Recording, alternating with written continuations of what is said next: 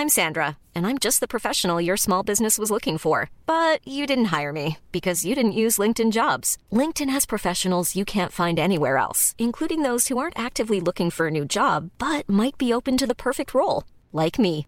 In a given month, over 70% of LinkedIn users don't visit other leading job sites. So if you're not looking on LinkedIn, you'll miss out on great candidates like Sandra. Start hiring professionals like a professional. Post your free job on linkedin.com/people today. Bien.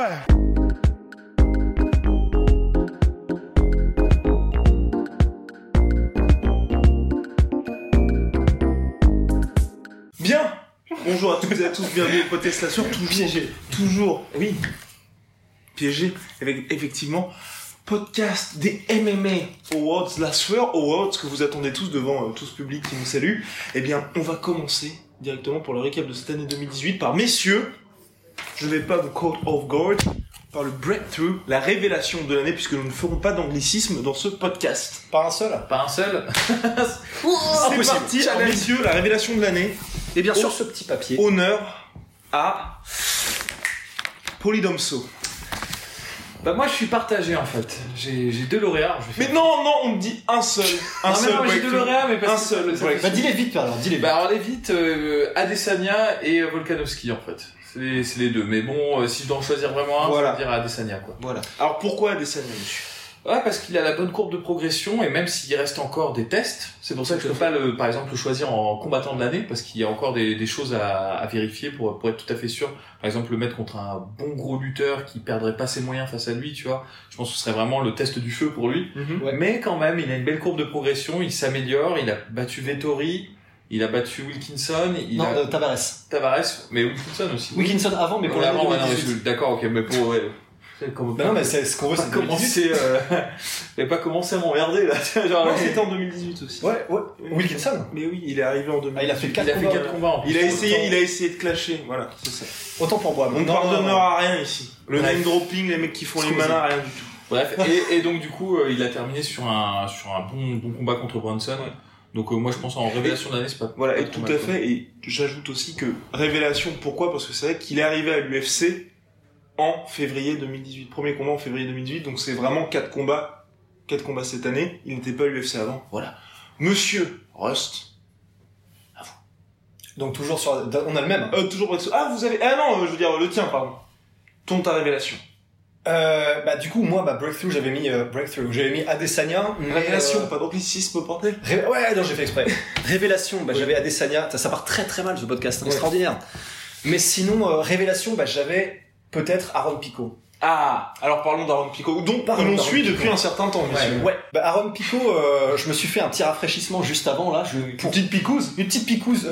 Je me rappelle, ouais. Rappelle, ouais. euh, pour déjà en fait me remémorer sa carrière en, en- en tant que lutteur Ouais. Et juste pour se remettre un peu dans le bain. Ah. C'est un lutteur d'exception. Mais vraiment quand on dit d'exception, pour vous donner quelques stats déjà, je vais pas faire ça parce que sinon on pensait que je me coque euh, comme d'habitude. Oui, oui, oui. Mais euh, Il plus de l'héroïne. euh, il est en tant que lutteur, il a été par exemple champion des États-Unis dans les trois disciplines folk style, freestyle et gréco-romaine. Ça a été le plus jeune depuis 40 ans à 19 piges à intégrer l'équipe olympique de lutte freestyle.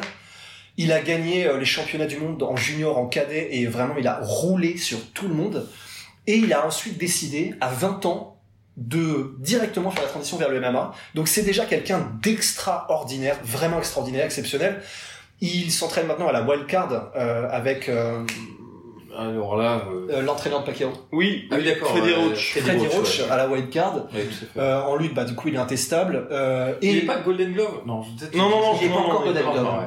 Mais voilà, il a eu après son premier accro en lightweight contre Zach Freeman, mais qui tient plus, je pense, de la surprise. Et qui est très solide, mine de rien, Zach Et qui est très solide, hein, c'est vrai que- personne ne voulait affronter. Pico. Exactement. Pardon. Personne ne voulait l'affronter, t'as raison. Et depuis, en revanche, c'est c'est genre une avalanche. Euh, là, en 2018, il a trois combats, trois KO, genre en 40 secondes, 1 minute, 3 minutes. Et 3 KO, c'est gros KO, ouais, c'est des beaux KO. Beau parce que technique, mais en même temps qui révèle une puissance de feu, mais un truc, mais euh, c'est c'est- c'est un, c'est un croiseur, quoi. Et pour reprendre Brendan Schaub, c'est le, le, le futur champion. Bah, en tout cas, en plus, dans cette catégorie, il y a, il y a, il y a personne, quoi. C'est- Il est en bantam, c'est ça, enfin... Non, euh, Feather. Il Il, est descendu ouais. de donc. Bah, mais euh, pas- Et au Bellator. Au Bellator. Enfin, c'est pour ça, il y a personne au Bellator. Donc, Ouais, c'est oui, vrai que... Certes. Donc voilà, euh, be- belle progression. On espère que le Bellator sera gardé pour eux, tu vois. Parce que comme on avait dit euh, dans un précédent podcast, euh, c'est un peu le problème du Bellator, c'est qu'il il développe des stars in-home, tu vois, et puis après... euh, Mais après, je, c'est Aaron Pico qui avait lui-même dit que de toute façon son objectif c'était l'UFC, donc c'est qu'une et, c'est normal quelque part. ouais, Donc ouais. ce- c'est qu'une question en réalité de temps. Je pense même pas qu'on puisse se dire j'espère que le Bellator le gardera. C'est probablement qu'une question de temps avant que déjà il gagne le titre au Bellator. Il a déjà battu euh, un challenger pour le titre, un ancien challenger Mm. qui était Higo. Leandro Higo. Ouais. Euh, donc avant déjà le titre, c'est contre Pitbull je crois le, le titre. Tout à fait. Ouais. Et donc première étape et seconde étape, euh, ce sera donc l'UFC et je pense que ça se compte euh, plutôt en, en, en semestre qu'en année quoi. Après, tout dépend du contrat qu'il a aussi au Bellator, puisqu'il est payé, tenez-vous bien, au mois. C'est pas vrai Et oui, c'est pour ça que qu'il avait choisi Comme, euh, le Bellator. Dumas la. Comme Alexandre Dumas. Et on, et on voit donc là, la future superstar, on en parle depuis un certain temps, et là, ce qui est bien, c'est qu'il confirme enfin, il est au Bellator, donc accessible en France. Si vous voulez voir ses highlights, on va faire un petit peu patienter nos chers auditeurs et auditrices, parce que vous êtes de plus en plus nombreuses, vous êtes désormais trois, les filles. Et, et puisque maintenant, nous allons, messieurs, aller au chaos. Pour ma part, moi aussi, le breakthrough, c'était aussi à Israël Adesanya. D'ailleurs, il y avait un article là-dessus sur sur.com. KO de l'année. Messieurs, s'il ne doit en rester qu'un, cette fois-ci aura honneur à Rusty Business. Euh, et bien du coup, s'il doit en rester qu'un, pour moi, évidemment, je pense que ce sera le cas de Yair Rodriguez. Après un combat d'anthologie que peut-être on replacera dans les disciplines, dans les disciplines, dans les catégories qui arrivent. Mais euh, un KO, je crois que c'était au cinquième. Tout à fait. Ok. Dernière- Dernier moment, Dernier seconde, moment, dernière seconde. Au buzzer Un buzzer Buzzer. Littéralement un buzzer beater et il place un coup de coude Sur un combat qui perdait. sur un combat serré mais qui perdait. Et la carte des 25 ans de l'UFC. C'est quand même beau. C'est quand même beau et il place un coup de coude vraiment. Enfin, à part dans Homeback, j'avais encore jamais vu un truc comme ça. Ouais. Et je pense que, bon, c'est même pas je pense, c'est le premier que j'ai vu vraiment en- dans le même appro euh, à ce niveau-là. Mhm. En plus contre Korean Zombie qui est quand même euh, de- vraiment de très très gros calibre. Donc une technique pareille parce qu'en plus c'est pas comme s'il sortait ça du chapeau, c'est-à-dire que pendant tout le combat il a surpris avec des, des vraiment des, des angles, des kicks, des trucs comme ça. Et là il nous sort ce truc-là qui ça s'entraîne difficilement vraiment. À l'entraînement c'est pas le genre de truc que, ton- que tes entraîneurs te poussent à, à, à perfectionner. Ils sont en mode ouais ouais mais va pas plutôt travailler ton low kick et ton game plan. C'est un truc qu'il doit travailler de son côté un peu comme Anderson Silva. Vous savez l'histoire avec Tony Fricklund? Euh, le mec qui avait- en Anderson Silva qui avait euh, voulu travailler son coup de genre en boum entrée et après on le fait de- du bas vers le haut. Son entraîneur lui avait apparemment dit ouais ouais mais concentre-toi quand même sur les bases. Et il a fait ouais ok mais je vais et il demandait il demandait à sa femme de tenir le coussin Ouais, pour, ouais. euh, pour, euh, pour travailler son coup de coude. Et ben là, je pense que c'est un peu le même délire. Je suis, je suis prêt à mettre ma main au feu. Et du coup, c'est sur ce truc-là qu'il arrive à finir Korean Zombie, qui était déjà un challenger très très solide pour le titre. Donc euh, un chaos incroyable euh, que j'avais jamais vu de ma vie. Donc euh, je suis obligé de, de- de passer par là. D'honorer. Hmm. Ouais, d'honorer, ouais. Bah, moi, en fait, j'aurais pris ça aussi, mais alors moi, c'est plus sur ma préférence personnelle, donc c'est pas objectif, c'est pas le plus beau KO de l'année, objectivement, mais moi, c'est celui qui est le plus cher à mon cœur. Ah. Et euh, dans cette période de fête, hein, il faut, il faut savoir euh, rendre hommage à ceux qui nous ont fait plaisir. Et moi, c'est euh, Justin Gaggi sur euh, James Vick, en fait. Euh, ça, me- Oh. ça me fait plaisir parce que pour une fois que qu'un combat de, James, euh, de Justin Gaggi n'ait pas été un vrai, un vrai chemin de croix, Ouais. qui est pas passé par toutes les étapes du steak haché avant de, de terminer son, son adversaire, tu vois. Je suis content. Ça, en plus, ça pré présage de bonnes choses pour Justin Gagey parce que je trouve que c'est un mec qui, qui utilise 20% de son arsenal. Donc c'est, c'est cool pour nous. Mais là, son combat contre euh, James Vick, c'était bien parce qu'il a, il a fait ça intelligemment, quoi. Il a Mhm. fait des feintes, il a changé de niveau et il a bien, bien allumé euh, James Vick, qui est pas mauvais, quoi. C'est un bon euh, James Vick, c'est un, c'est un opportuniste quand il trouve un, quand il trouve une occasion de terminer son adversaire, il le, il le termine, il peut perdre le combat, mais il va, il va terminer, tu vois. Et là, euh, là, il lui a pas laissé le temps de s'exprimer, il l'a vraiment, euh, mais sit down, tu vois. Et je, je- je sais qu'on a pas d'anglicisme, mais il a vraiment assis, tu vois. Il a assis. Ouais, non, euh, il a assis et en plus de ça le- l'effet était dévastateur puisque euh, James Vick il s'en relevait pas quoi enfin et, et donc l'image est assez euh, assez étonnante iconique presque. ouais. iconique quoi Carrément. donc voilà pour mon KO de l'année c'est ça moi enfin Mhm. Eh bien, moi, je partage l'avis de Ross. Parce qu'effectivement, il y a eu plein de chaos qui ont été relayés sur la sueur, euh, dans diverses or- organisations du monde. Mais c'est vrai que celui de Yair Rodriguez contre notre ami Korean Zombie, il y avait tout. qui étaient réunis, le main event, la carte des 25 ans de l'UFC, à Denver aussi, dernière seconde, dernier round, et puis euh, créativité euh, top of the pop, et puis comme tu as dit, il était mené, donc pour moi c'est le chaos de l'année. En tout cas, on a été assez, assez servi au niveau des chaos cette année. Ouais. Messieurs, passons désormais au fight of the year. Et il y en a eu beaucoup. hein. Et il y en a eu beaucoup. Ouais. Eh bien moi, je, je vais commencer. Bien voilà, sûr. honneur. Honneur à. Honneur au taulier, au patron. Alors, pour moi, c'est assez simple, enfin c'est assez simple. Et sans surprise, le Geji de Steve Poirier. Parce que pour moi, c'était le combat. Les deux sortaient de guerre précédente contre Eddie Alvarez. Ils, ils sortaient tous les deux de ces véritables combats qui avaient été parmi les combats de l'année en 2017. Ils s'affrontaient en main event là encore. On avait, on en avait parlé précédemment en mode évidemment que ça va être une guerre. Et ils n'ont pas déçu. Finalement, ça s'est terminé par une victoire de Dustin Poirier au quatrième round par KO, deuxième KO de suite infligé à notre ami Justin Gagey, et puis qui confirmait finalement euh, l'emprise, l'ascendant de ce cher Dustin Poirier qui devient petit à petit un contender solide. Donc voilà, ça me faisait plaisir pour Dustin, c'était une guerre, et puis euh, même si euh, on était assez triste pour Justin Gagey, je dois l'avouer, il avait encore fait le show. Voilà. À vous messieurs. Il avait encore fait le show. Après, c'est vrai que de toute façon, ce qui est bien, c'est qu'avec Justin Gagey, C'est toujours le show. toujours Exactement. le C'est show. C'est impossible que ce mec-là déçoive.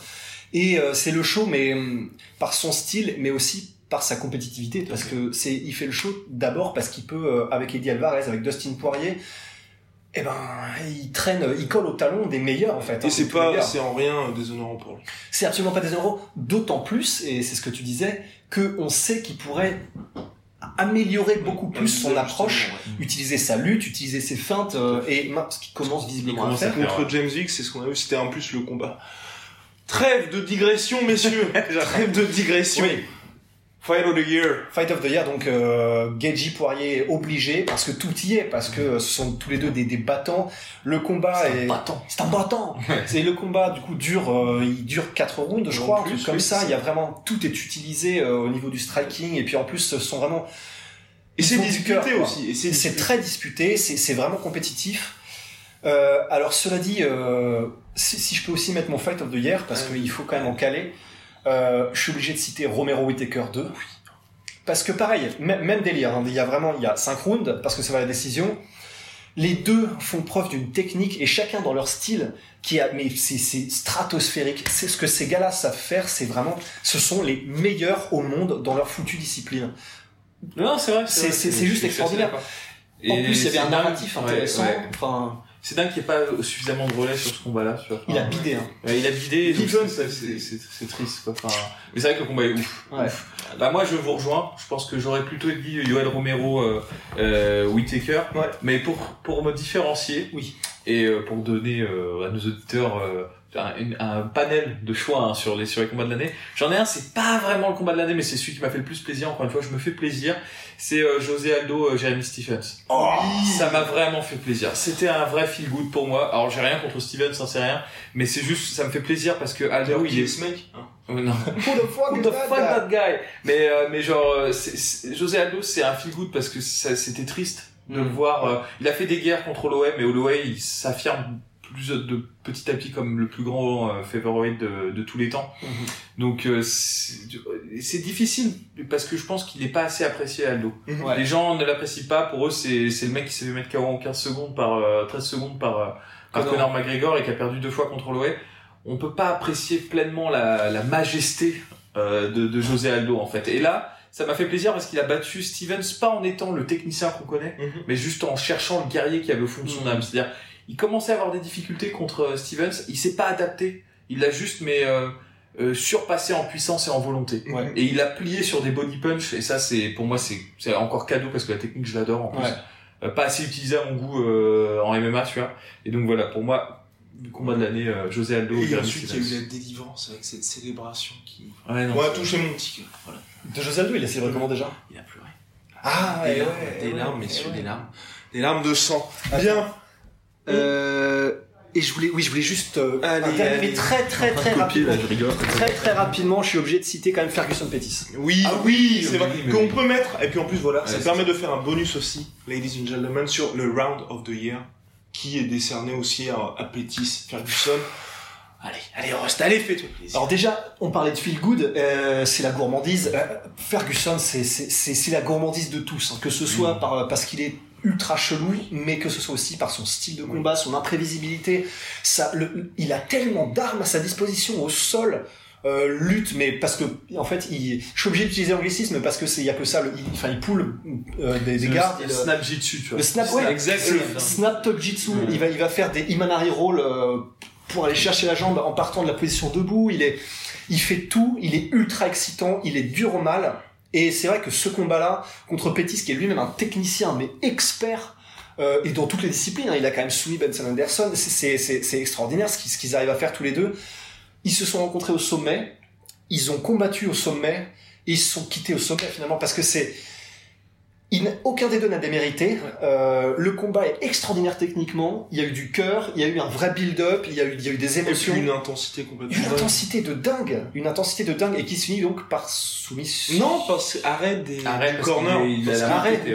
Tout à fait. La main pétée, je crois, c'est ça. Ah oui, c'est vrai, c'est vrai. Et, c'est vrai, euh, vrai. et euh, non, mais c'est le, c'est une, euh, c'est cathartique au maximum. C'est-à-dire, tu regardes le combat, tu t'évacues toute Ouais. ton agressivité par le spectacle qui est donné. Quoi, c'est, c'est dingue. Je pense qu'ils ont atteint un stade les deux Ouais. dans ce combat où ils étaient plus eux-mêmes. Ils étaient, euh, tu vois, transcendé. enthousiastes dans le sens tu sais étymologique c'est possédé par Dieu c'est genre enthousiaste genre et donc c'est vraiment ça tu vois ils étaient mais ils étaient à fond quoi et c'est Ouais. magnifique c'est vrai que je l'avais oublié celui-là et euh, mal m'en a pris tu vois Enfin, Merci pour déterrer ces, Ouais. ces pépites. Messieurs, maintenant place à la soumission de l'année. Euh, disputé encore une fois, mais là il- on a eu une, euh, une petite pépite qui nous a été délivrée en dernière minute en fait, oui. euh, et c'est il y a quelques jours en fait, deux jours c'est ça. Bah, C'est donc Ryan Hall sur BJ Penn. On fait le Imanari Roll euh, avec la transition en, en leg lock. C'est c'est un truc qu'on voit pas vraiment euh, à l'UFC parce qu'il y a beaucoup de lutteurs, donc il y a moyen de se mettre dans une mauvaise position. Euh, je pourrais pas vous décrire physiquement ce que c'est qu'un Imanari Roll. Le mieux c'est que vous alliez regarder en fait des vidéos de, de son inventeur, Masakatsu Imanari, qui est un combattant, on peut dire médiocre?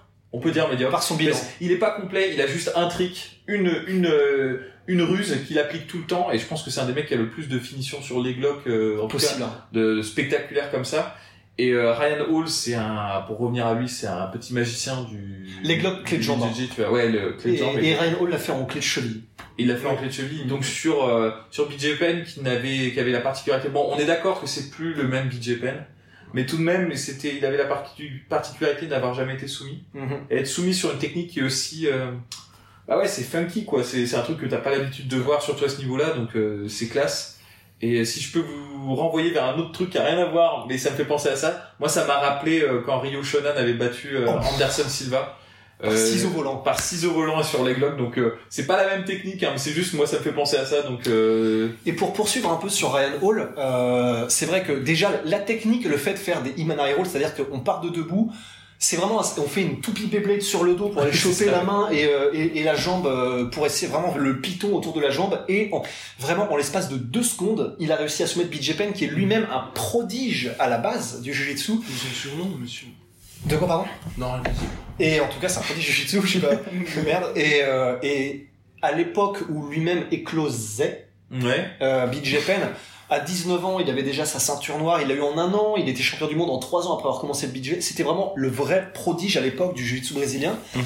Et, euh, et c'est vrai que ça fait très Ryan Hall qui s'entraîne au Tristar Gym. Euh, sous l'égide de Firas Zahabi, mais donc avec des accointances avec John Danaher, qui est lui, euh, avec son Tanner Death Squad en, ju- en jiu-jitsu brésilien. Euh, D'ailleurs, John Danaher, qui est lui euh, le, le- le coach de jiu Salut tout le monde, c'est Rust. Alors voilà, ce petit message, c'est parce que je suis parti dans une digression beaucoup trop loin sur John Danaher, euh, et du coup, en fait, je suis parti dans les choux. Et ce que je vous propose, eh ben, c'est de partir dans la même digression sur John Danaher, mais en plus courte et plus maîtrisée, parce qu'on est très pro chez la sueur. Et pour vous faire patienter et vous, vous agréer l'œil comme il le faut, on vous a mis une langouste. Voilà, on pense à vous chez la sueur. Tout ce que je voulais vous dire, c'est que John Danaher, euh, qui est donc le coach de Jiu-Jitsu de Georges Saint-Pierre, a monté son Death Squad, qui est donc une équipe de pratiquants de Jiu-Jitsu brésilien, dont la spécialité sont les clés de jambes. C'est pour ça qu'ils sont connus absolument partout sur cette planète et sur la planète Jiu-Jitsu brésilien. Et le Ryan Hall, pour relier les points comme les dessins quand on était petit, eh bien Ryan Hall s'entraîne avec Firas Zahabi, qui s'entraîne lui-même avec John Danaher. Et la boucle est bouclée et je vous propose de reprendre tout de suite ce magnifique podcast. C'est à vous Houston. Et Ryan Hall, du coup, digression euh, soumission de l'année, entraîné donc par John Danner au Renzo Academy. euh, donc ça, ça m'étonne pas qu'il l'ait fini en deux secondes, quoi. D'ailleurs, parce qu'ils sont spécialistes. Hum D'ailleurs, Ah. c'est- Progression, ouais. pour votre soumission, mon cher. Alors ma soumission, oui, euh, donc on était sur Ryan il fallait en parler un peu, on est d'accord. Et ma soumission, ce serait plutôt, je ziote, euh, on a eu à un moment donné, c'est pareil, une petite pépite il y a quelques temps, euh, c'était des soumissions qui ont eu lieu le même soir et qui sont pourtant rarissimes. Bah, il y Qui avait jamais eu lieu, je Qui crois. avait encore jamais eu lieu, c'est quand même dingue. À l'UFC. à l'UFC, euh, qui sont donc, c'est pareil, une clé de jambe, mais ces jambes là, genre, qui, qui se retrouvent comme ça coincées. Ouais, Et euh, ah, euh, c'est un- un- une clé de genou modifiée un peu, vraiment un peu bizarre, et qui a été faite euh, dans la même soirée successivement par Aljamain Sterling et Zabit Magomed Sharipov, Dont on parle souvent. dont on parle très souvent, et c'était tellement impromptu et tellement dingue de voir ce truc-là qui n'avait jamais eu lieu deux fois dans la même soirée qu'on est obligé d'en parler. Totalement inattendu, ouais, j'avoue. Et ce, et ce sera tout. C'est tout. Oh mais attends, il faut Oh my lord Eh bien, euh, oui, donc pour ma part, euh, c'est celle de Habib sur euh, Conor McGregor. Certes, pas spécialement ce neck crank, pas spécialement euh, créatif, Mais parce qu'elle est et iconique. pas spécialement rare, exactement iconique, que l'on voit en Turquie, tagué sur les murs en Turquie, lors du plus gros pay-per-view de l'histoire de l'UFC de Valkyrie 4 millions, combat le plus attendu, et puis parce qu'on s'est fait pourrir hein, pour le résultat, pour le résultat de ce méga fight. Ah, il faut évacuer ça, tu vois. Genre- allez, 2018, on lâche tout. Donc voilà, et maintenant, messieurs, on va passer à ce qui vous a finalement le plus fait kiffer cette année. La kiffance de l'année, le coup de cœur de l'année. Ça peut être aussi bien en combattant qu'en événement, quand aussi on peut également parler, je sais pas, au hasard, hein, un tournoi du Bellator, un les trades, les... Voilà. Je sais ce que je vais dire. Dans le même. euh, Ah, il sait déjà. que, que je, te, je, te, je te coupe pas l'herbe sous le pied. Parce que moi, en fait, ce qui m'a fait kiffer, euh, c'est le la possibilité maintenant des cross-promotions. C'est vraiment le truc qui Ah. me... Ça me fait rêver, tu vois. C'est un truc qui me fait rêver. On en a eu un exemple là ce matin euh, de champion Ouais. versus champion. Et moi, pour moi, c'est l'avenir euh, de ce truc-là, tu vois. C'est le, le fait que les fédérations restent cloisonnées euh, et qu'elles ne partagent pas leurs combattants, c'est un peu rageant. Parce que, Mhm. tu vois, par exemple, cette année, euh, il y a euh, Mamed Khalidov qui a raccroché les gants. Ouais. Et euh, c'est un mec qui est exceptionnel et c'est une honte qu'il ait jamais combattu les meilleurs, tu vois, parce que enfin c'était un gars vraiment qui était dans le top top des, des poids moyens, surtout à une époque en plus il n'y en avait pas beaucoup beaucoup qui étaient très bons. il a eu une série de victoires. euh, de, de dingue, tu vois, c'est un mec qui savait tout faire en plus, traquer, soumettre et tout, tu vois. Il était au KSW, euh, la promotion polonaise, où est d'ailleurs euh, Saladin. Saladin Parnas. Tout à fait, tu vois. Et donc du coup, je me dis maintenant que ce tabou est levé, parce que Mhm. là, on a Ben Askren qui va venir combattre, on a eu le Bellator qui a fait donc un donc un, une rencontre Caldwell Origuchi. Mhm. Bah c'est cool parce que je pense que ça va se voir de plus régulièrement et ça ouvre de d'immenses perspectives. Donc ça, c'est mon kiff de Et l'année. est-ce que vous pensez que l'UFC pourrait faire ça Parce que je suis d'accord avec toi, je trouve ça génial. Parce qu'effectivement, ça ouvre la porte à beaucoup plus de cross-promotion. Mais finalement, ce qu'on voudrait tous, c'est que l'UFC le fasse aussi. Est-ce que vous pensez qu'on verra un jour l'UFC le faire? Si l'UFC reste aussi... Alors l'UFC, a- faut, faut savoir, et c'est une petite anecdote, je promis, je, je ferai pas long, mais Ah non, mais si, celle-là, oui. L'UFC en fait a, a une- un vraiment un mauvais passif avec les cross promotions. Ouais. C'est que à une époque en fait où l'UFC était en rivalité avec le Pride, ils avaient euh, pour projet de faire une cross promotion et donc en gros de de- d'envoyer leurs meilleurs combattants de l'époque, enfin en tout cas le plus médiatique qui était Chuck Liddell, participer au tournoi, alors je sais plus lequel c'était, mais c'était un tournoi de middleweight. Et les Et- posters étaient même prêts. Ah non, mais le truc était fou, tu vois. Enfin et donc il a participé, il a perdu en semi-finale, je crois. Au Pride, contre- je sais pas si tu as précisé, c'était au Pride. c'est au Pride, ouais, c'était au Pride. Euh, contre euh, Rampage Jackson, qui était à l'époque au Pride. Mais il avait battu Alistair Overeem au premier tour.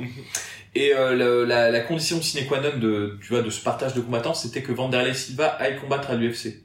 Et en fait, euh, le Pride a mis un plan à l'UFC, a dit bah non, en fait, finalement, il ira pas combattre euh, à l'UFC. Et donc de- depuis ce jour-là, Dana White, qui aime pas du tout être le dindon de la farce, a dit bon bah les cross promotions, c'est juste mort, tu vois. Enfin, Mhm. et c'est pour ça qu'il y a une attitude un peu timide à ce niveau-là. Mais je pense que ça s'ouvre moi progressivement. Je pense que ça s'ouvre progressivement parce qu'il y a des perspectives ju- juteuses.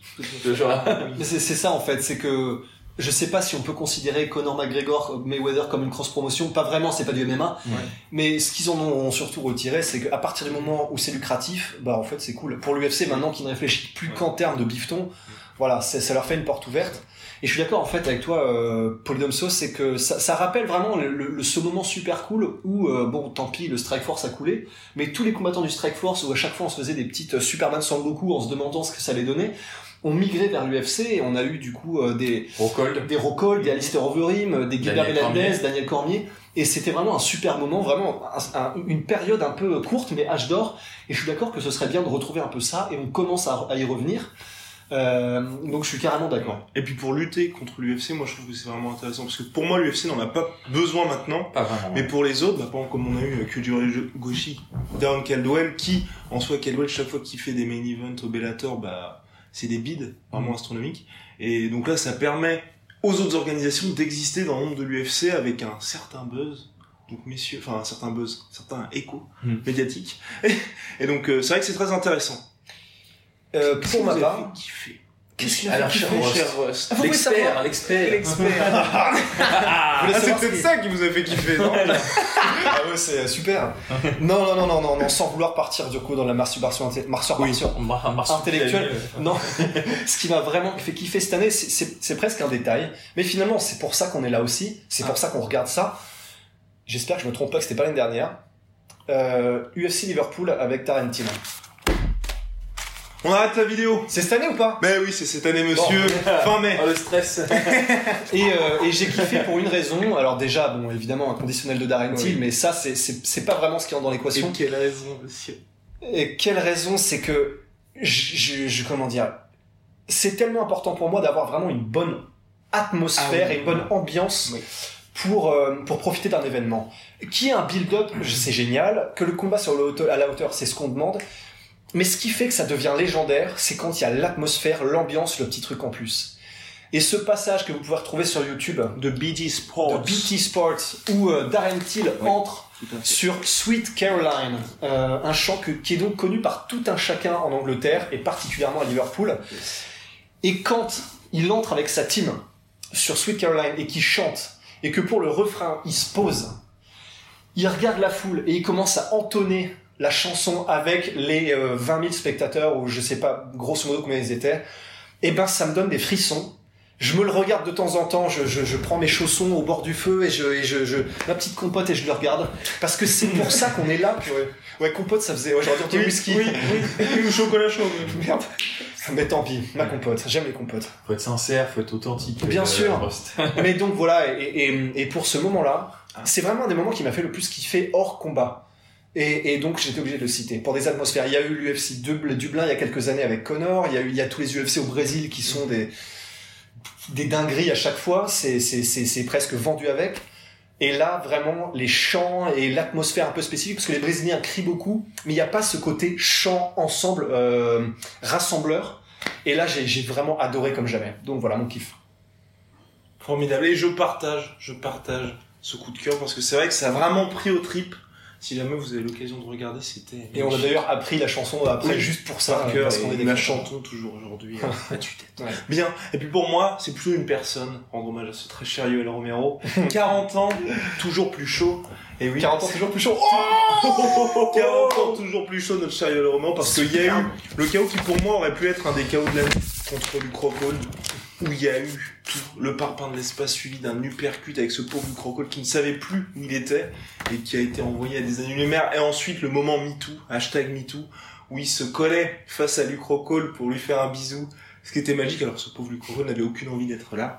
Et puis, il y a eu ensuite ce combat contre Robert Whittaker, on en a parlé précédemment, qui est un des combats de l'année, où même Whittaker, après le combat, donc il s'est fait mettre deux fois knockdown, et puis knockdown, pas des petits knockdowns, Bah, des bandes de Romero, quoi. des knockdowns de Romero, exactement, et puis qui ensuite Robert Whittaker a quand même réussi au troisième round, si je ne m'abuse, après le knockdown, à placer un énorme head kick, head kick, où Romero a flanché tel un baobab, finalement, et euh, n'a pas rompu. Au plus grand désarroi de, de qui non seulement ensuite- le robot ne plie pas, mais il te revient dans la gueule. Exactement, il te revient dans la gueule et qu'ensuite a dit en interview, mais je savais pas ce qu'il fallait faire pour te faire tomber. Donc voilà, Yoel, tu nous fais plaisir. Et seule inquiétude, en fait, pour moi, qui pour ce mec qui nous fait plaisir en interview, hors interview, parce qu'il est cubain, il y a cette chaleur. Et puis il y a eu aussi le podcast avec Joe Rogan, Mmh. qui a vraiment fait kiffer avec monsieur, monsieur Joey Diaz, Joey Coco Diaz, que tu connais bien. Bien sûr. c'est pour ça. Donc vraiment ça pour ça c'était super. La seule inquiétude, c'est euh, ce contrat supplémentaire signé avec l'UFC de 6 combats à 40 ans, peut-être que ça peut être euh, Ouais, bah c'est un combat qui en gros lui assure juste le- à l'UFC l'exclusivité de Ouais. Romero. Je, je pense pas qu'il ira au bout des 6. Je le vois mal euh, parce qu'il fait quand même des combats que au plus haut niveau. Ouais. Et à moins qu'il perde et que dans ces cas-là il soit, en- il soit vraiment en mode bon bah j'éclate des, des, des- du tout venant. Euh, je pense pas qu'il viendra au bout. Mais effectivement, gros coup de cœur évidemment. De toute façon, c'est compliqué. C'est un peu, euh, c'est comme dans les films les anti-héros en fait. Tu peux pas ne pas le trouver stylé. Mais oui. Le mec est sapé comme un Mac, mais un vrai Mac de Brooklyn. Sapé comme jamais. Il est cubain avec ce que ça comporte de, de, de saveur au niveau du, euh, du comportement, au niveau, compartiment, au niveau du wagon arrière, euh, que, ça, que, que ce, que, ça comporte. Je me- je m'en mêle les pinceaux Oui. tellement je... Mais enfin bref, ultra stylé Romero. Et seul, seul pour moi, seule déception à cette Hiring for your small business? If you're not looking for professionals on LinkedIn, you're looking in the wrong place. That's like looking for your car keys in a fish tank. LinkedIn helps you hire professionals you can't find anywhere else, even those who aren't actively searching for a new job but might be open to the perfect role. In a given month, over 70% of LinkedIn users don't even visit other leading job sites. So start looking in the right place. With LinkedIn, you can hire professionals like a professional. Post your free job on linkedin.com/people slash people today. la kiffance, c'est qu'on aurait pu avoir Yoel Romero, Borachinia au Ouais. Madison Square Garden. Certes. Et là, la team All Charge Up, on n'a on a- on- on n'a pas eu droit. Nous poursuivons donc, dans la joie et la bonne humeur, avec les coups de gueule de monsieur Polydomso qui en a deux. Ouais, j'ai deux coups de gueule et c'est non négociable. coup de gueule numéro 1, mais alors, c'est un coup de gueule que j'avais déjà préparé en amont et en amont et en amont parce que j'en ai parlé quand même plusieurs fois. C'est ce, cette parodie de, de combat, de récupération de, de pauvres euh, vieilles personnes, tu vois, genre c'est, c'est, c'est vraiment de l'abus de personnes, euh, de l'abus de, tu vois, genre, de l'abus de personnes faibles, enfin. C'est niveau Betancourt. C'est, ouais, c'est, une belle escroquerie, c'est le combat euh, Chuck Liddell, euh, Tito Ortiz que je trouve vraiment honteux. Je, je, c'est, c'est pas honteux pour Chuck Liddell, évidemment. Je peux comprendre que les combattants, euh, jusqu'à, jusqu'à leur lit de mort, ils, ils combattent, tu vois. Ça, c'est, Ils sont nés pour ça. ça, ça, je le comprends, il n'y a pas de problème. Et pas non plus pour Tito Ortiz, même si je pense que Tito Ortiz savait très bien où on était, euh, Chuck Liddell, et qui s'est dit qu'il allait avoir sa revanche pour pas cher, tu vois. Mais je, ça, je, je les mets hors de l'équation. Moi, ce qui m'énerve particulièrement, c'est qu'il y ait une commission qui ait sanctionné ce, ce combat, qui ait Mhm. validé un tel combat, parce que Chuck Liddell, il n'est pas en état de combattre. Vraiment pas en état de combattre. Il a terminé cette, sa carrière de l'UFC sur une série de KO, mais violentissime.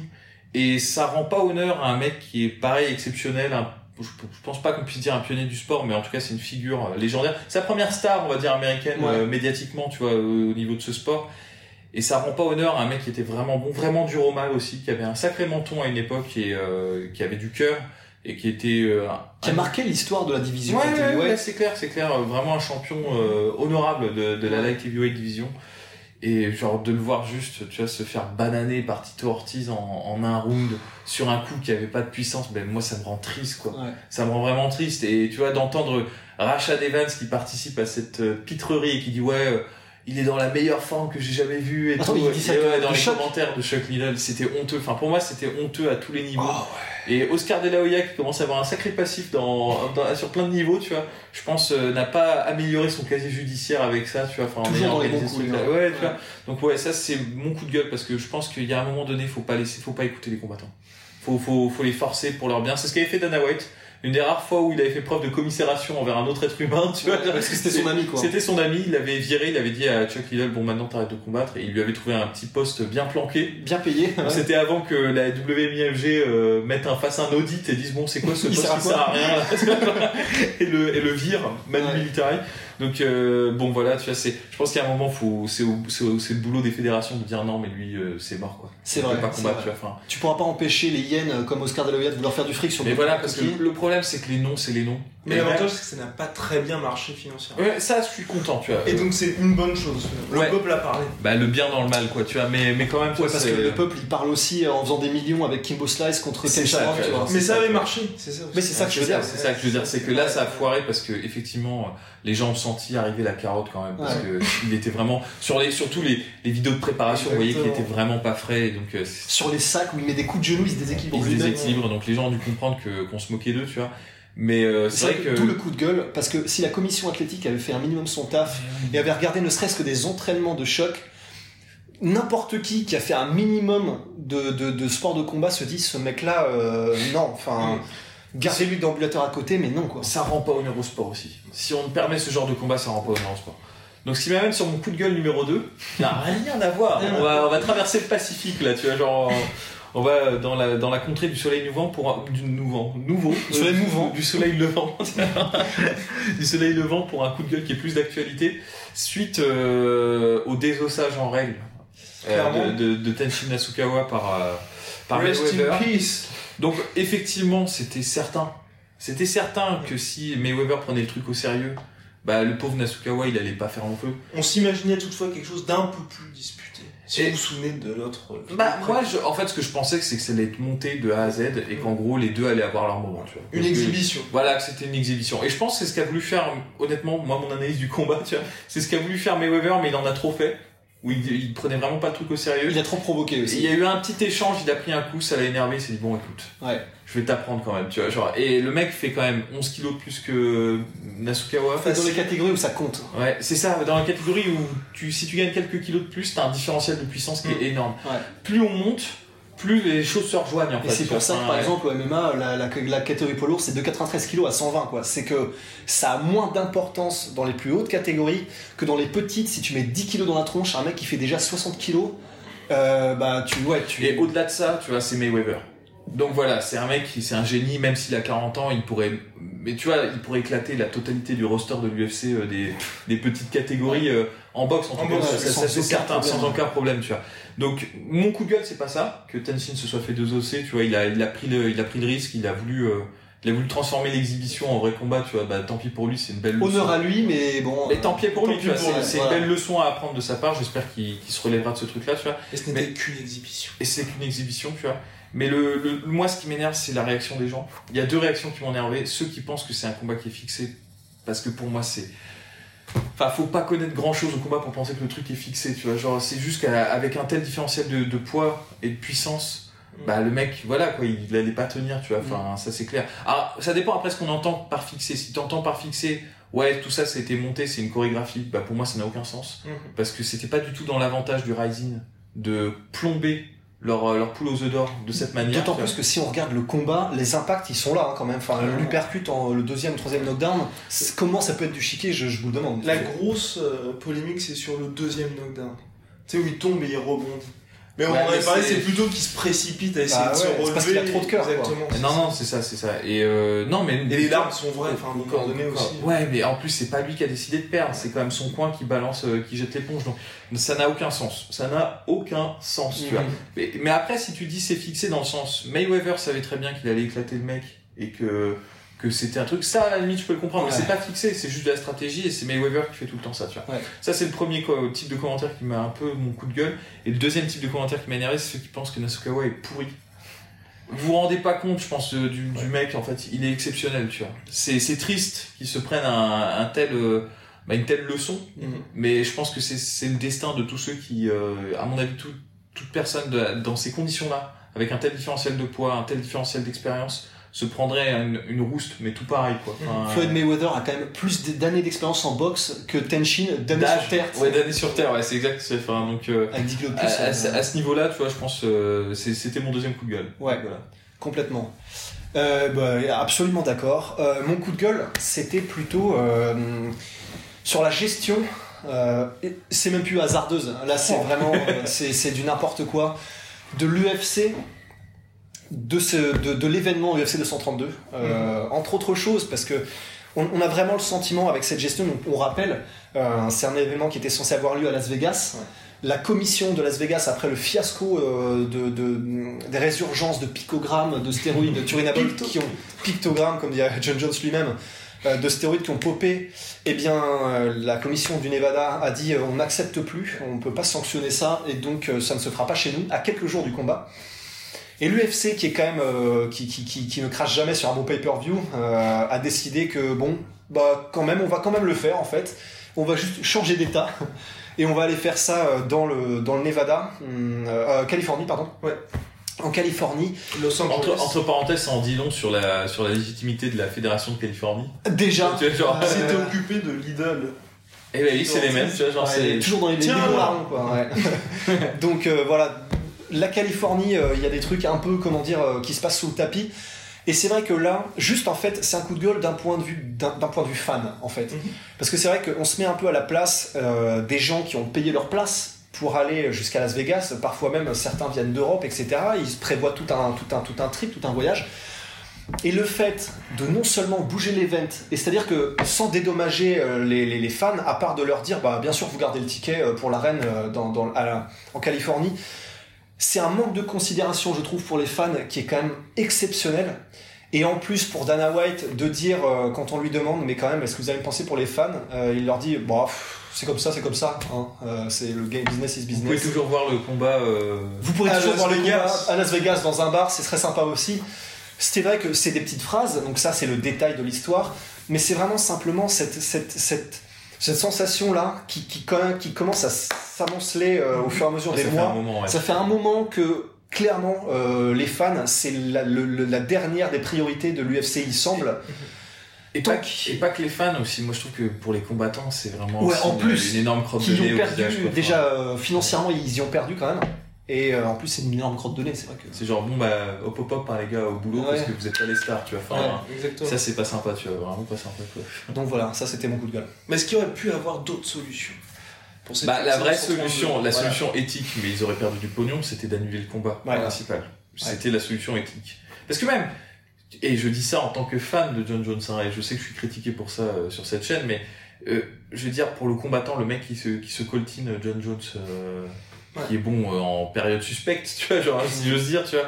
Et en plus, il doit faire un déplacement, c'est la double peine. C'est on dit, euh, ok, t'as as fait tout ton camp d'entraînement et tout, tu t'as prévu, parce que les mecs viennent une semaine en avance, ils ont toute une préparation, c'est à leurs frais et tout, ils font venir leur team et compagnie. Et on lui dit, bah écoute mec, euh, ton adversaire, non seulement il est chargé, mais en plus, tu vas devoir faire le combat. Et en plus, à tes frais, tu vas devoir te déplacer euh, là-bas. Je trouve que c'est vraiment gros, tu vois. C'est Ouais. vraiment se, se moquer du monde, tu vois. Enfin, donc voilà. Complètement. Entièrement d'accord. Entièrement d'accord. Pour moi, mon coup de gueule, c'est la gestion de l'UFC, de ses divisions féminines. Pourquoi? Notamment la division flyweight, parce qu'avant le combat Jedrzejczyk Shevchenko, qui était un légitime super fight ou légitime combat pour le titre, Titre, ouais. on se souvient de Montagno qui avait été remporté la ceinture en remportant le tough. Donc imaginez le tough pour les flyweight, c'était pas joli joli à voir, qui a perdu son titre parce qu'elle ne voulait pas le défendre. Ensuite, on a quand même eu l'ombre d'un immonde Eubanks, Shevchenko en main event de l'UFC New York au Madison Square Garden. Et j'ajouterais, moi, j'adore Shevchenko, mais la façon dont ils l'ont euh, milqué, tu vois, genre, en Ouais. disant, elle est exceptionnelle, et en faisant combat, je sais plus comment elle s'appelle. Priscilla, Priscilla, avec le Cachoeira. qui est, Ouais. Et c'est vraiment un mismatch, mais vraiment Exactement. ignoble. Ce, ce match-là, c'est, infâme, parce que Cachoeira, c'est une sinistre inconnue, vraiment, hein, c'est, elle a vraiment rencontré personne, Ouais. et Shevchenko, c'est peut-être une des meilleures combattantes féminines euh, actuelles, tu vois. Ouais. Donc c'est comme pour si lui tu- donner un finish et puis donner une victoire. C'est comme si tu mettais, euh, tu vois, genre le mec qui a combattu euh, euh, le catcheur, j'ai oublié, c'est. Euh, Ray, euh, le, le- l'os machin contre Krogop Non, non, non, non, non, non, le, le catcheur. Euh... Ah, pas. CM Punk CM Punk, voilà. Ah, contre Le mec- Mike Jackson, qui est Ouais. pourtant pas terrible non plus. Et non, mais t'imagines, Ouais. t'imagines Greg Jackson contre Khabib. Tu vois, c'est, c'est du C'est- même niveau, tu vois, genre euh, Shevchenko contre euh, Cachoeira, C'est- c'est, c'est- c'est du même niveau, Ouais. tu vois, genre le Jackson, match- c'est pas Greg Jackson, mec, je C'est, c'est, c'est c'est- non, c'est pas Greg Jackson, mais Ouais, tu vois, Phil genre- Jackson. Phil Jackson, ouais, tu vois, Phil, genre. Ja- Phil Non, non, c'est- le non, le coach mec, de euh, NBA. Non, Non, Mike bref, Jackson, on oublie, Mike on Jackson. oublie, on oublie, ouais, mais en gros, tu vois l'idée, tu vois, genre, euh, Ah trop Jackson. trop Ouais, Jackson. Michael Jackson.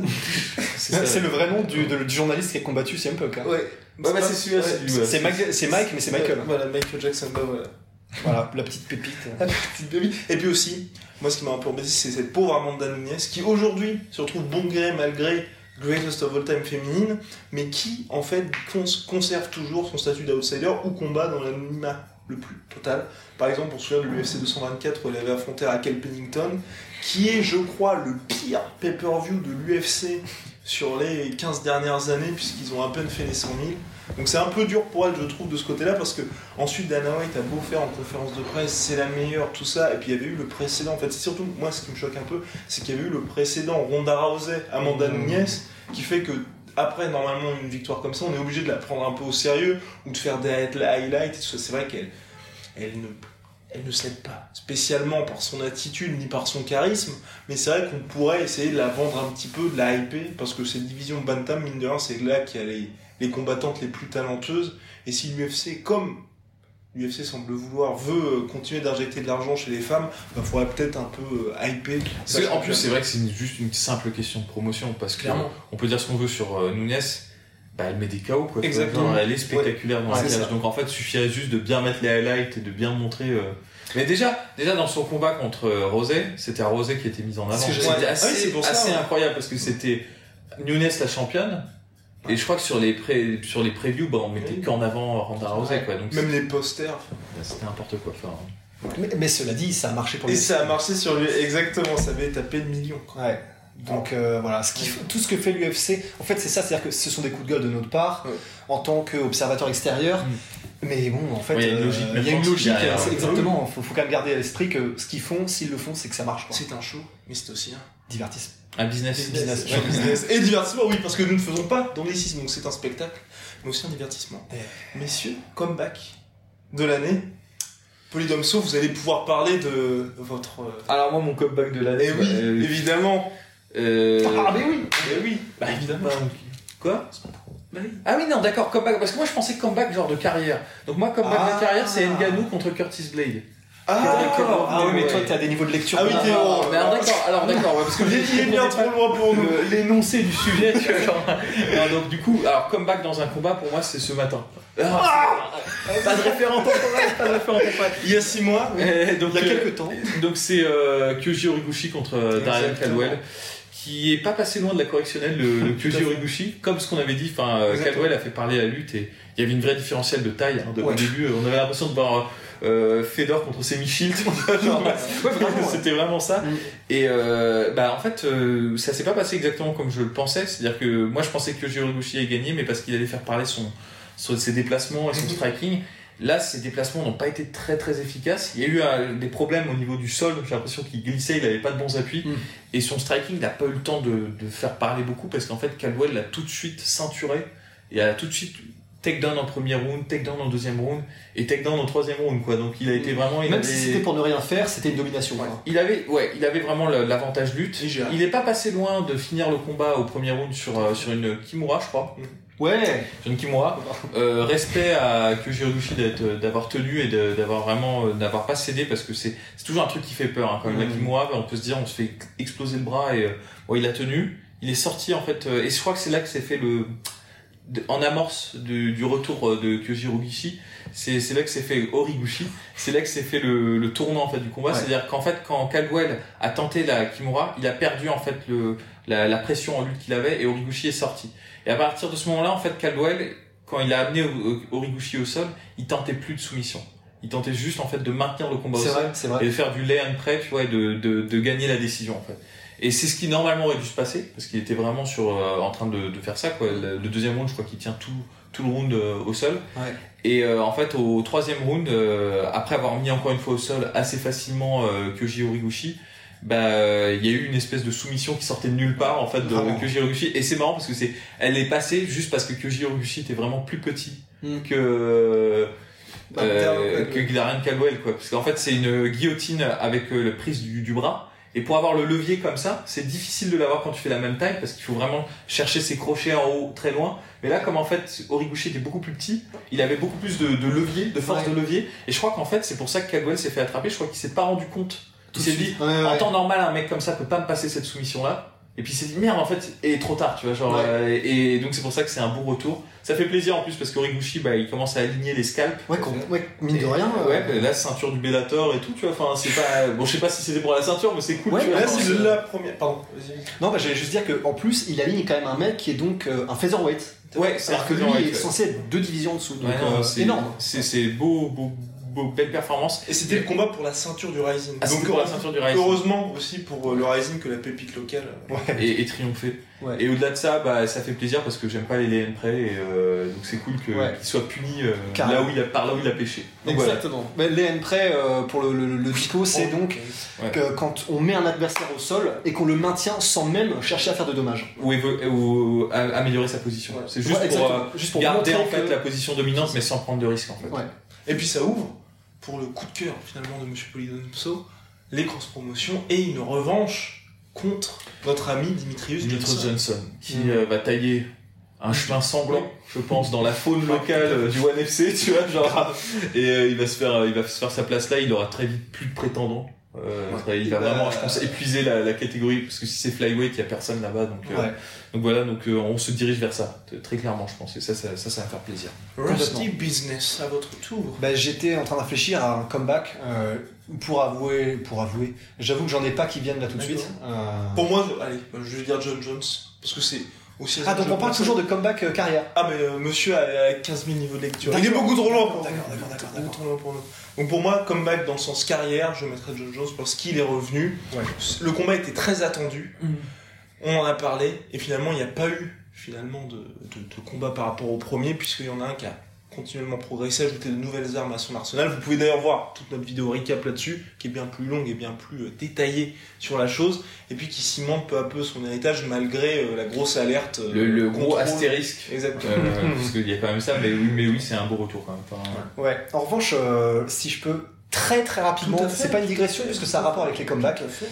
Euh, c'est donc l'antithèse d'un comeback réussi, mais je dois simplement mettre un petit peu l'emphase sur le fait que sur la, la carte UFC 232, Mhm. On a eu je, quatre personnes euh, qui étaient en, en phase de comeback et qui marquent complètement la, la, la, la- pour eux la descente, la fin de la carrière et euh, l'adieu aux armes. BJ Penn, Chad Mendes qui prend sa retraite, Carlos Condit euh, qui Ouais. perd et il y avait une quatrième personne, je sais, Ted Zingano, non? Euh, c'était une, une autre personne en tout cas. ouais, Euh, C'était donc euh, des comebacks Mhm. Qui, à Carlos Condit, ça fait déjà plusieurs fois qu'il perdait alors qu'il était en comeback, mais voilà. Euh, la fin d'une époque pour certains gros noms qu'on appréciait et donc je voulais juste parce que le, le mot comeback m'a fait penser euh, les citer un peu. Gloire, force et honneur à eux. Hommage. Hommage, c'est beau. Bien, maintenant, messieurs, qui est, c'est pour ça qu'on a terminé par ça, le, le Wards, finalement roi, qu'on vient juste d'envoyer par Chronopost à ce bon vieux, enfin, ou cette bonne vieille, Ouais, ouais, ouais. le suspense est à son compte, qui est le combattant ou la combattante de l'année. On fait pas de différence de sexe, hein, bien entendu. On fait pas deux catégories? Allez, deux catégories. euh, Enfin, aussi, aussi, aussi- Commençons, bah, Rapidement, combattant de l'année, c'est simple. Pour moi, c'est Nunes. Et Je pense qu'il n'y a même pas de discussion euh, combattante. Euh, que tout genre confondu? Non, non, combattante. Ah euh, pardon, excuse-moi. Ok, ouais ouais. Euh, je pense Nunes, même si je tu fais pas combattante masculine, du coup. Faut pas confondre euh, expression de genre et identité de genre, hein, sinon on va mal partir. Hein. Ah oui, combattante, ouais. Combattante, ouais, je pense que c'est Nunes. Ouais. Parce qu'elle a fait, elle a fait tomber le, le Boogie Woman, tu vois, genre. euh, non, Et elle a puis contre Raquel Pennington, c'est avec la victoire de Chevchenko sur Priscilla, c'est la branlée de C'est l'année. ouais, un des plus gros mismatchs. euh, Enfin, ouais, c'est- ça c'est clair. Donc voilà, pour combattante, vite, tu vois, parce que je pense qu'il n'y a pas vraiment de débat Et là-dessus. puis en parce que, euh, je sais pas si on l'a précisé, parce que pour nous ça coule de source, mais c'est la première femme à réussir à gagner dans deux catégories différentes. exactement. Ah, Et double championne en plus. Ouais. là. Vraiment, elle a les deux ceintures. Enfin, super. Donc elle écrit vraiment la- la- sa légende. Et elle a donc comme le fameux, le, le fameux visuel qu'on a vu qu'on a vu euh, il y a quelques temps, euh, où il y a en gros euh, Nunez avec le scalp de Randa Rousey, Chris Cyborg et Shevchenko. Et Shevchenko. Ouais. Oui, ou même. Et Michatek. Michatek, c'est quand même, c'était quand même. Donc elle a battu Ouais. tout le monde déjà en fait. Respect. Donc respect, voilà, donc un suis dit, il fallait quand même la citer, sûr. tu vois. Enfin, sûr. plus, déjà, si on se plaint avant en amont en disant, ouais, elle est pas assez explosée, et qu'ensuite on la. Ouais. On l'ignore, Ce serait ouais. N'ignorons pas Amanda Nunes. Et donc, du coup, ensuite, moi, pour moi, un combattant de l'année, parce que dans combattant, il faut comprendre le style et la force technique, mais aussi euh, l'évolution médiatique et l'accomplissement. Pour moi, ça a été dur d'y réfléchir, mais je pense que c'est Khabib, quand même, qui, euh, Mhm. qui pour le coup réussit le super combat, euh, le combat euh, de l'année. Enfin, c'est, le- enfin pas dans le sens le plus in- le plus impressionnant, mais c'est le plus important médiatiquement. C'était le plus grand rendez-vous de Exactement. MMA de tous les temps. de l'histoire, tout à fait. dans, contre une personne qui représente vraiment son, son opposé total, tu vois. Donc c'est c'est vraiment très intéressant euh, à ce niveau-là, tu vois, euh, sur tous les niveaux. Et euh, c'est un striker, lui c'est un grappleur. Euh, Connor il est exubérant, voire même vulgaire pour certains. euh, et euh, bah, Khabib c'est quelqu'un qui est plus dans la modération et dans des valeurs traditionnelles, quoi, on va dire euh, comme ça. Donc euh, c'est c'est intéressant et il a triomphé avec la manière. Il a même explosé avec Connor, on peut le dire. Donc voilà, pour moi c'est le combattant de l'année parce que je pense que c'est celui qui aura le plus d'impact cette année, euh, médiatiquement, et au- en plus au-delà du sport. Donc voilà. Et puis il avait pris la ceinture en avril contre Ali. Voilà, et aussi pour dire ça, il a eu une très belle victoire aussi en avril où il a fait une domination sur 5 rounds euh, contre un Yaquinta qui, qui est un très bon combattant, tu vois, genre qui l'a encore prouvé euh, récemment, quoi. Qui, qui n'a pas, euh, pareil, l'écho qu'il mériterait d'avoir. Ouais. Donc, euh, donc voilà, euh, GG Khabib, hein, comme on dit, Grave. et puis euh, félicitations à lui, tu vois. Complètement, ouais, c'était obligé de le citer. Euh, bah, pour ma part, et je pense que pareil, on, ne peut pas ne pas, Évidemment. ne pas être d'accord, je pense, avec ça, c'est d'ici, Daniel Cormier. Mm. Il devient euh, le quatrième champion euh, à gagner des ceintures dans multiples catégories. Il bat Stipe Miocic, qui alors était lui-même en train d'écrire l'histoire en étant le premier à réussir à franchir les trois combats de défense de titre en poids lourd. Il bat Miocic par KO, alors que quand même on l'attendait, c'est Miocic qu'on attendait sur round. Premier round. premier round. Euh, avant ça, parce qu'il a combattu, c'était vraiment le combattant le plus actif de 2018 en, en termes de champion. Euh, il avait battu donc Ose de de Volkan Ozdemir euh, Et puis Derek Lewis en novembre. et Derek Lewis en novembre. il a une année de dingue. Euh, Premier à défendre les ceintures. les dans deux ceintures, ouais, c'est dingue, c'est absolument dingue. Il, il a vraiment écrit l'histoire, tout ça à 40 balais. Euh, c'est impossible de, de- de le nier comme étant en tout cas un des meilleurs de tous les temps. Ah, ça c'est clair. Donc clair. forcément un combattant de l'année. Ouais. Ouais, super. C'est vrai que Daniel Cormier, euh, très bonne année, puisque là, vraisemblablement, il lui reste en plus plus qu'un seul combat, donc il garde ses ceintures, enfin, sa ceinture heavyweight, puisqu'il a été destitué. Enfin, il n'a pas été destitué, il a préféré partir et Ouais. rendre sa ceinture. Ça aussi, très classe. Très noble, ouais. Exactement, Ouais, ce cher. Daniel Cormier, qui a 40 ans, montre que finalement, enfin, 39 ans et euh, 200 et quelques jours, à peu près, qu'on est toujours au top. Est-ce que pour vous, moi c'est ma seule micro-critique à Daniel Cormier, c'est vrai qu'il y a ces trois title fights, ces trois victoires, le fait de devenir le deuxième homme après Conor McGregor à détenir deux titres simultanément, mais c'est vrai que les victoires contre Volkanos Demir et contre Derek Lewis, on était sûr à 90% que d'ici allait les emporter. Hormis cet exploit qui est vraiment retentissant contre Stipe Miocic, c'était un peu des, c'était pas des combats donnés, mais euh, le combat d'Eric Lewis, vous vous souvenez, c'était trois semaines avant. Ouais, mais alors, justement, Voilà. ce que je vais dire, c'est qu'il l'a fait quand même le combat. Dans tous les cas. il l'a fait, il a fait l'effort euh, contre Derek Lewis en tout cas. Et puis euh, Ozdemir, mine de rien, euh, tu vois, bien sûr, il y avait, on le savait, enfin moi en tout cas je le savais, tu vois, genre que, que Ozdemir était pas au niveau, mais, mais euh, non, mais il faut être honnête parce que en fait c'était le mystère Ozdemir, c'est toujours comme ça, c'est que les gens ont l'air incroyablement bons jusqu'à ce qu'ils soient vraiment exposés dans la dans la durée. Et moi Ozdemir, en fait, j'avais le souvenir de son combat contre euh, OSP, enfin Ovin Saint-Pro, et je m'étais dit mais c'est c'est juste pas possible en fait euh, qui rivalise avec euh, un mec comme DC qui est trop trop affûté, trop intelligent et trop complet. Mais quand même, c'est quand même un gars qui a du pouvoir de KO, qui est un bon striker. Euh, Ozdemir, il faut au moins lui reconnaître ça. Et qui roule sa bosse en ce moment encore. euh, Bon, il a perdu Il a contre peu contre Smith. Anthony Smith. Mais, mais il a fait un bon combat. contre Mais oui, Smith. oui, il a fait un bon combat ça- et c'était Ouais, c'est un top euh, contender Anthony Smith. Ouais, tu vois, non, mais, mais bon, en tout cas. non, mais c'est un, c'est un mec, en tout cas, il est bon debout Oui. et il a un pouvoir du KO. Donc, c'est des combats, certes, c'est, ils sont faciles à, enfin, faciles, c'est pas les plus risqués, enfin, les plus durs, mais c'est quand même risqué, tu vois. Ouais, c'est risqué, donc, euh, honneur à, à Daniel Cormier de les avoir pris, tu vois. Enfin, Complètement. Ouais. Et c'est pas si courant que ça, un champion qui prend des combats en short notice. En- euh, En, courte. euh, Oui, Courte durée, En court délai. à la En courte notice. Bien, messieurs, autre chose à ajouter sur cette année 2018 Sinon, euh, le plaisir d'avoir été avec vous. Le plaisir d'avoir été avec vous également. j'ai, juste un truc à dire, parce qu'on l'a pas fait cette catégorie, mais moi c'est une catégorie que, qui me tient à cœur. Allez, je, suis- je suis un fou. Allez, allez, je suis un fou. C'est euh, le round de l'année pour moi, c'est euh, Thiago Santos contre Manua. Enfin, D'accord. euh, parce, ouais, que, ouais. parce que j'adore Thiago Santos, c'est un mec qui, qui a des qualités énormes, tu vois, mais qui me semble pas être trop dans la planification de ses combats. Il fait tout le temps plus ou moins la même chose, Ouais. et parfois il s'adapte pas, mais il force et ça passe, tu vois.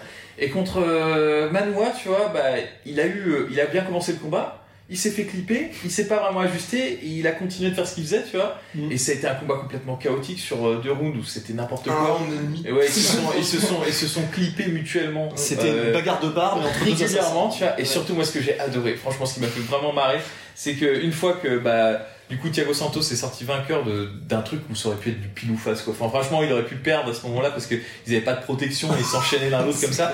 Il s'est planté devant la caméra, il a regardé la caméra, il était comme ça, genre, comme prévu, tu vois. Genre, et ça, ça m'a vraiment fait marrer. Enfin, il m'a vraiment fait beaucoup rire à ce niveau-là, tu vois. J'aime Ouais. bien cette assurance-là, tu vois. Donc, euh, je tenais à lui rendre un hommage aussi. Enfin, Ouais, non, non, il fallait, il fallait, complètement. Euh, moi, si, quand même, je, je voudrais rajouter un truc. euh, c'est simplement quelqu'un qu'on qu'on va surveiller parce que je l'adore déjà et il a des accomplissements un peu à la manière d'Aaron Pico dans sa discipline. C'est Gary Tonon. Euh, Gary Tonon, qui est donc un grappleur, un mec qui est spécialiste de, de, de, de jiu-jitsu brésilien sans gi, sans, sans le, le, le- le kimono. Le kimono, euh, ouais. voilà. Et euh, il a décidé lui aussi de faire sa transition au MMA. Il a commencé par le ONE FC et il a aligné déjà trois personnes euh, par- en, finis- en les finissant. Et en plus, ce que j'ai- ce que j'aime bien et ce qui m'a vraiment, vraiment euh, gâté l'œil, c'est le fait que non seulement, bon, quand ça va au sol, c'est c'est- c'est C'est un terminé, on ouais. remballe. Mais en plus de ça, on- il a vraiment voulu, à chaque fois, à chaque combat, travailler un peu la discipline qu'il ne maîtrisait pas vraiment. C'est-à-dire, il a. Il est resté debout juste pour voir ce qu'il pouvait faire, juste pour voir à quel point il peut progresser en combat debout pour s'améliorer et prendre un peu des kilomètres. Et euh, donc j'adore cette mentalité. Avec un bagage pareil, euh, de toute façon il a l'assurance d'avoir quelque chose sur lequel il peut se reposer même face aux meilleurs. Donc j'ai envie de suivre ce gars-là. Euh, que ce soit Gary Tonon ou Grant Gracie, j'ai envie de les suivre. Grande allez-y. Qui a signé à l'UFC, donc euh, c'est plutôt une bonne nouvelle. Excellente nouvelle que l'on verra dès le mois de mars UFC 235. Merci pour votre fidélité, une année où on a, à notre petite échelle, explosé. Ça nous a fait vraiment plaisir. Ouais. Et 2019, on prépare du lourd, du très très lourd, messieurs. Bah, bonne année, hein, moi, Bonne année, Bonne bonne année. et puis surtout la santé. Bonne santé et meilleurs vœux. À la prochaine.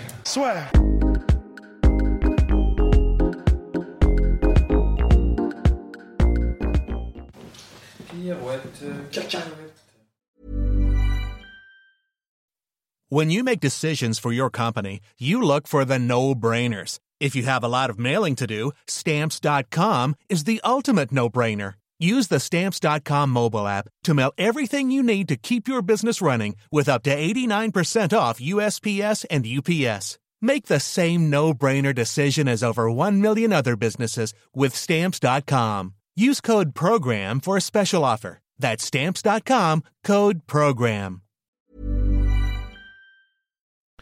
Et voilà, c'est la fin de votre épisode du podcast La Sœur. Si ça vous a plu, n'hésitez pas à nous mettre les 5 étoiles sur Apple Podcast ou sur Spotify. Vous pouvez aussi nous laisser un petit commentaire, ça nous aidera beaucoup. Et si vous voulez aller plus loin avec nous, vous tapez La Sueur sur toutes les plateformes ou sur les réseaux sociaux, vous nous trouverez. Et là, vous nous écoutez très certainement en audio. On est aussi en vidéo sur YouTube, mais également sur Snapchat. Là encore, vous tapez La et on sera là. Merci de votre fidélité et à très vite pour de nouvelles aventures.